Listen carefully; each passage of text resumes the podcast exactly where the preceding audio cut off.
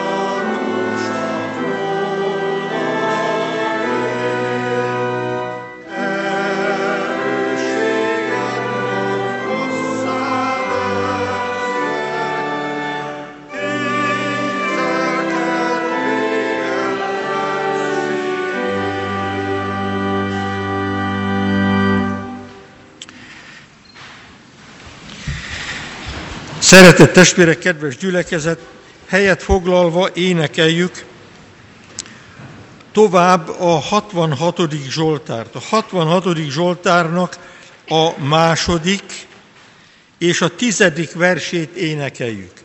Azt látjuk, hogy a tizedik vers az csak egy fél vers, azt csak addig kell énekelnünk, amíg a szöveg tart. Nem csak a szöveg miatt, hanem azért is, mert zeneileg is teljesen egységes a Zsoltár ilyen módon is. Tehát a 66. Zsoltár második és tizedik versét énekeljük. A második vers így kezdődik, a te isteni felségedete földön mindenek áldják.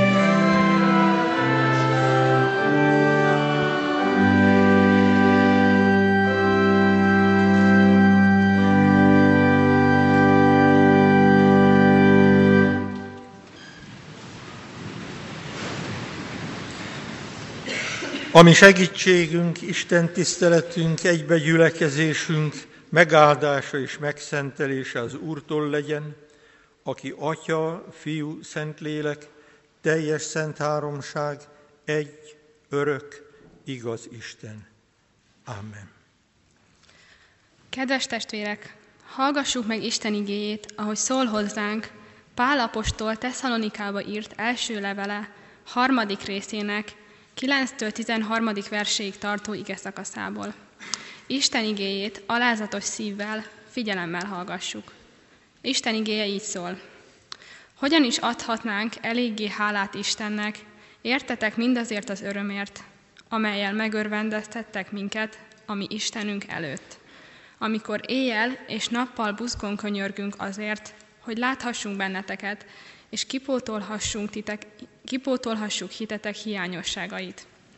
De maga, ami Istenünk és Atyánk, és ami Urunk Jézus Krisztus, egyengesse utunkat hozzátok, titeket pedig az Úr gyarapítson és gazdagítson a szeretetben, egymás iránt és mindenki iránt, ahogyan mi is szeretünk titeket.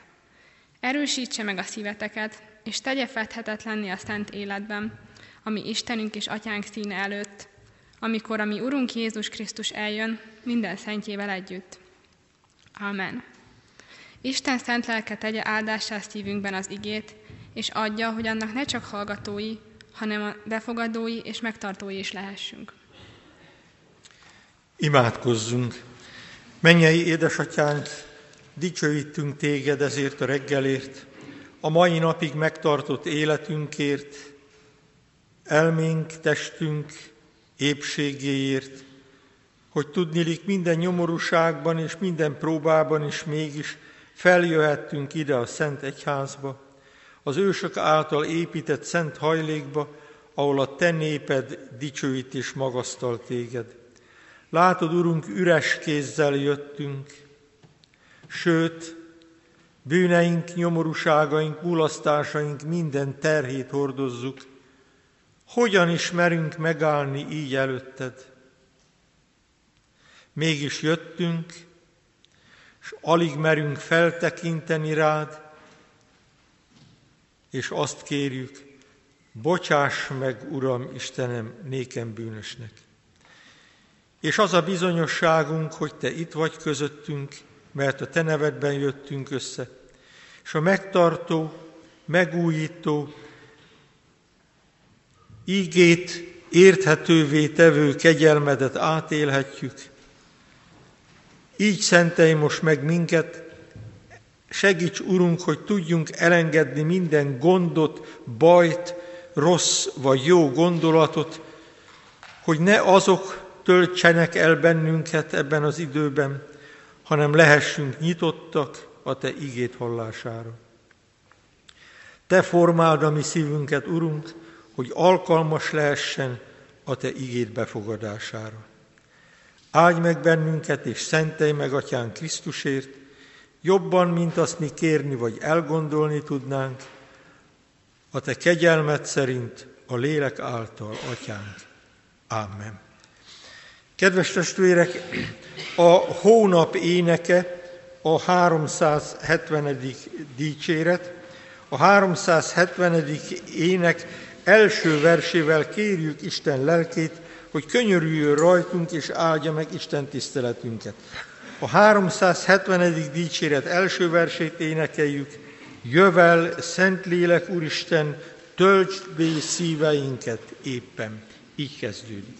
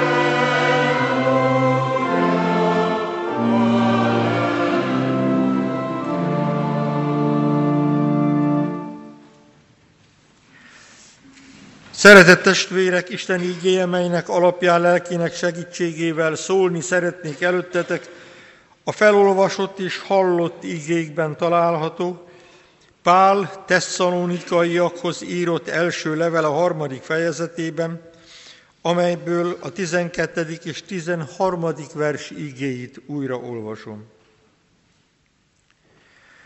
Titeket pedig az Úr gyarapítson és gazdagítson a szeretetben egymás iránt és mindenki iránt, ahogyan mi is szeretünk titeket. Erősítse meg a szíveteket, és tegye fedhetetlenni a szent életben, a mi Istenünk és Atyánk színe előtt, amikor a mi Urunk Jézus Krisztus eljön minden szentjeivel együtt. Amen. Eddig Isten írott igéje.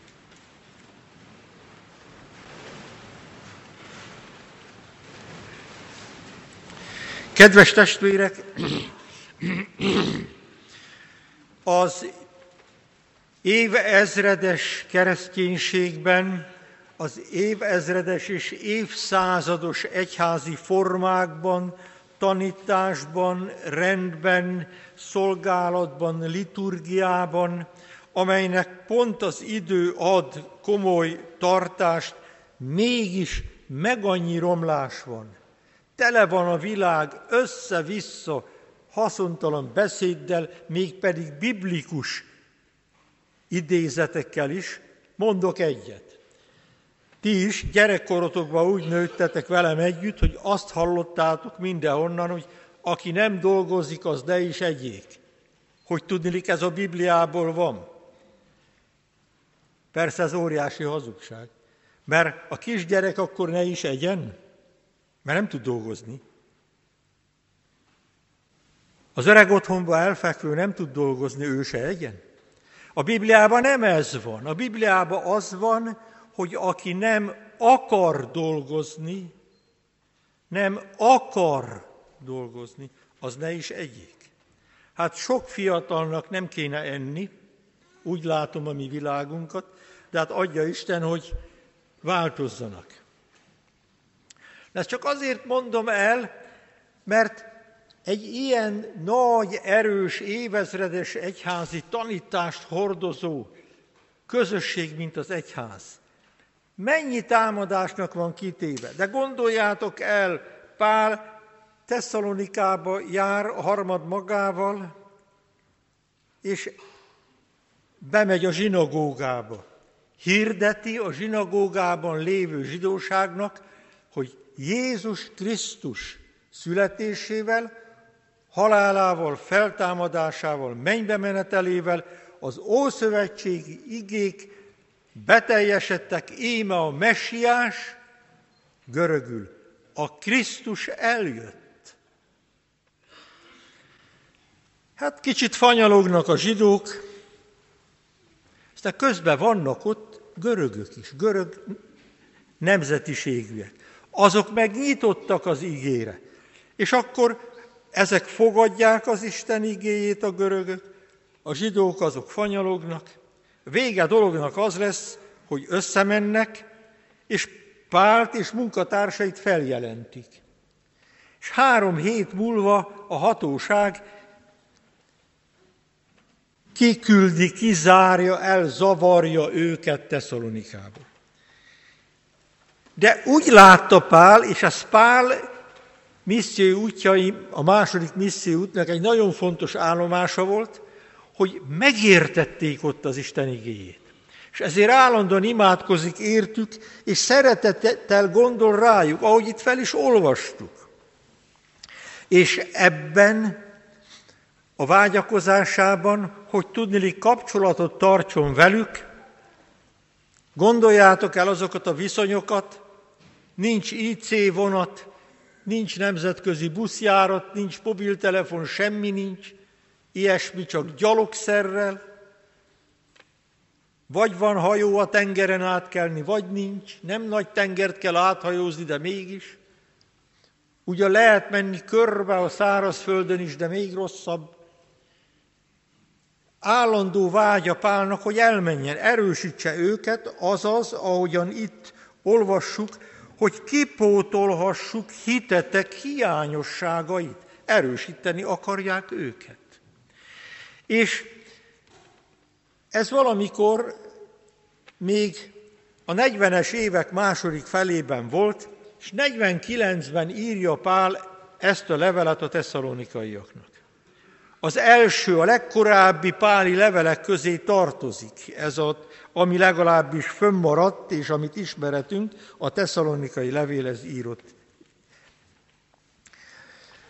Timóteus hozza a híreket, és azt mondja, hogy él a gyülekezet, öröm a gyülekezet életét látni, ugyanakkor támadások is vannak, belső viszályok is, sőt, pár embernek meg kellett halni a hite miatt. Érdekes.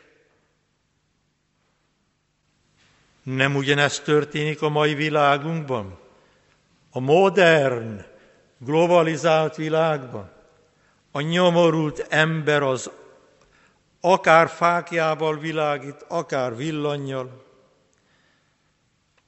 akár luttollal ír, akár számítógéppel, ugyan-olyan nyomorult, megváltásra szoruló. Halnak meg keresztény emberek nap mint nap a világon a hitükért. Onnan is ezt hallja Pál, és ezért még inkább szeretetre indul irántuk.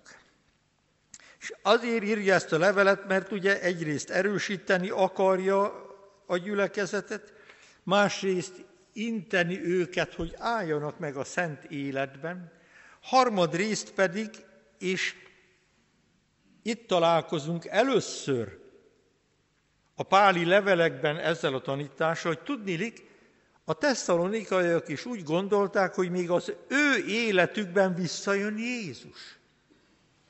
Eljön, megítéli a világot, és helyreállítja az Isten országát.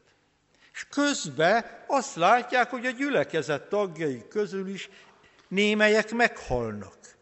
És ezért írja Pál, hogy nem szeretnénk, testvéreim, a tudatlanok lennétek az elhunytak felől, és szomorkodnátok, mint a többiek, akiknek nincsen reménységük. És ezért ír Pál ebben a levélben, hogy hogyan is kell készülni, és hogyan is kell várni Jézust, a visszatérő, a visszajövő Jézust. Azaz, hogyan kell ebben a második Krisztus várásban, ebben a második adventben, amelyről nem tudjuk, hogy még egy napig tart-e, vagy még ezer évig, vagy tízezer évekig. Hogyan kell élni? Erről beszél ez a levél. És amikor a szent életre nézve tanít, akkor a megszentelt élet egyrészt Isten ajándéka, másrészt, aki megszentelt, sőt a szent, az nem egy szobor, amelyik ott áll a talapzaton, nem is a király, akit utólag kineveztek, vagy akit a vatikáni hivatal szentnek nevez ki, nem. Ti vagytok a szentek. Világosan írja az ige, ti Krisztusban lévők, szentek és szeretettek. Minnyájunkra, minnyájatokra bízza Isten az ő igéjét. És az, az ige hordozása, ez az élet szentség. És azt látjuk, hogy az élet szentség alkalmassá tesz minket egymás és mindenki iránt való szeretetre. És közben mit látunk? A bíróságon családok, szomszédok, emberek pörösködnek, házastársak, akik micsoda szerelemmel és micsoda szent fogadással indultak, még ha nem beszélnek egymáshoz, de hogy miket mondanak egymásnak. Hát mi történik itt? Micsoda fejre állt világban élünk, mert nincs életszentség. És hogy beszélnek az emberek? Micsoda mosdatlan szájjal. Hogy hazudnak? Most olvastam egy könyvet, bocsánat, nem nagyon szoktam olvasási élmény, olvasmány élményeket hozni. 1920-as évek második felében egy csodálatos erdélyi író, akit aztán az erdélyi vasgárdista zsidó üldözők kivégeztek Kolozsváron. Azt írja, hogy Isten teremtette az embert, megteremtette a világot hat nap alatt és az embert, az ember pedig megteremtette a sajtót, és azóta a világ tele van hazugsággal. Hát körülbelül így. A szent élet az belső tartalmat jelent. Mert a szent életű embernek is vannak indulatai. Hát melyikünknek nincsenek néha még gyilkos indulatai is. És közben meg kéne tanulni a szent élet egyik alapszabályát, hogy megérteni azt az embert, akivel nem értek egyet, és akkor szeretni őt. És az Úr így gyarapít minket az egymás iránt és mindenki iránt való szeretetben, hogy a másik emberben ugyanúgy, nem kevésbé, ugyanúgy Krisztus lakozik, mint bennem. Ezért azt kéri az apostol, azt a feladatot adja, hogy a mi életünk ezt a szeretetet elfogadó, befogadó, az ige által megszentelt élet legyen, példamutató élet, hogy ne kelljen nyöszörögni a mai kereszténységnek azon, hogy jaj, mi lesz az egyházzal, modernizálni kéne, ilyen formát, olyan formát adni, és közben nem az íge van a központban, hanem hogy a megszentelt életű édesapák, édesanyák, nagyszülők példáját gyermekek látva vágyakozzanak a megszentelt élet után. És a gyülekezet most is azért tett fogadalmat a keresztelőben, hogy minden segítséget megad ahhoz, hogy a gyermek, a család, a gyülekezet hite és közössége által megszenteltessék, hogy Krisztusról tudjon. És akkor így van velünk és bennünk az ígéret, hiszen ő mondta, most is hallottuk, íme, mondja Jézus, én veletek vagyok minden napon. Hát legyen a mi életünk, az élet szentséget vágyó, kívánó élet. Minden nyomorúság fölé emelkedő élet. A betegségben, elesettségben, sokféle próbában is reménységgel élő élet. Krisztusban elrejtett élet. Szent élet. Legyen a te életed ilyen. Amen.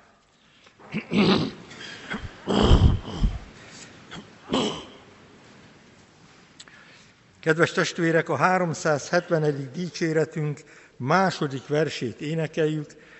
Te szentségnek új világa, ígédnek vezérli útjára, hogy a megszentelt életút vágyakozását segítse ez az ének is.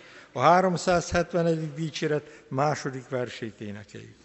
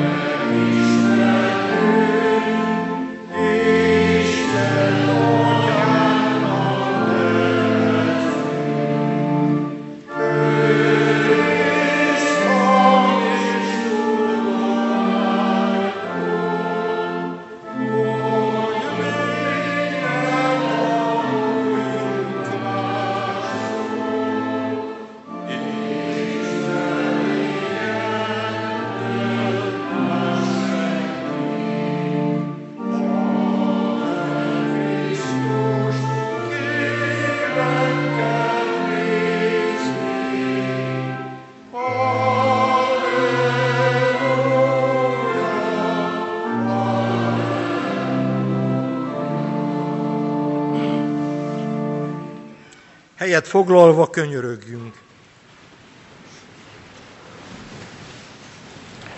Mennyei édesatyánk az Úr Jézus Krisztusban dicsőítünk és áldunk, hogy a te szavad, ígéreteid igazak és ámenek lettek a világ életében és a magunk életében is.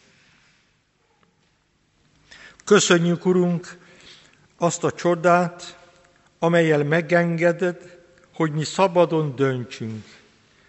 Látod, Urunk, ennek a Te megengedő szeretetednek mennyi kockázata van, mert a döntéseink rosszak, rossz útakra, rossz társaságok után, bűnös vágyakban, sokféle hamisságba jutunk a magunk rossz döntése folytán. De te mégis azt mondod, hogy mi mindannyian menjünk hozzád, hívsz is, jöjjetek én hozzám minnyáján. És te vagy az, aki felajánlod nekünk, hogy vallást tehetünk az örök élet evangéliumáról. És te mondod nekünk, aki vallást tesz én rólam az emberek előtt, arról én is vallást teszek mennyei atyám előtt. Buzdítsd fel a mi szívünket az evangélium tanulására, ismeretére, a hitvallásra, az ige szavával való békítésre, bűnbocsánatra, amit egymás között is cselekednünk kell. Magasztalunk és áldunk, Urunk, hogy még a rossz döntéseink után sem mondasz le rólunk, hanem utánunk jössz, megkeresel. Az egyet, az elveszettet is, és magadhoz öleled. Így kérünk, növeld a mi hitünket, hadd gyarapodjon Krisztusban a mi életünk, szeretetünk. Hadd lehessen mindenki iránt, nem csak egyéni életünk, hanem az Anya Szent Egyház, a gyülekezet, a közösség szeretete vonzó, kívánatos, mert áldott és mert gyümölcstermő. Így áld meg, kérünk, a mi gyülekezetünk bizonyságtételét. Áld meg a lelkipásztorokat, a gondokokat, presbitereket, áld meg a munkatársakat, tanárokat, tanítókat, mind azokat, akik valami módon az Anya Szent Egyház szolgálatában ezen a helyen hivatalosak. De állj meg minnyájunkat, akik az egyetemes papság elve alapján hivatalosak vagyunk, a Krisztusban elrejtett élet hirdetésére. Így könyörgünk a betegekért, a nyomorúságot hordozókért, hogy el ne csüggedjenek. Adj reménységet nekik, Urunk. Elét hozzuk a gyászolókat, a temetni készülőket. Könyörgünk azokért, akik veszteséget szenvedtek el, és a maguk fájdalmával, bánatával vannak itt közöttünk. De könyörgünk, Urunk, ezért a világért, amelyet Te szépnek, jónak teremtettél, hogy a Te dicsőségedet felmutassa, és az ember számára teremtetted. Csillapítsd le a gyilkos indulatú embernek minden kegyetlenségét.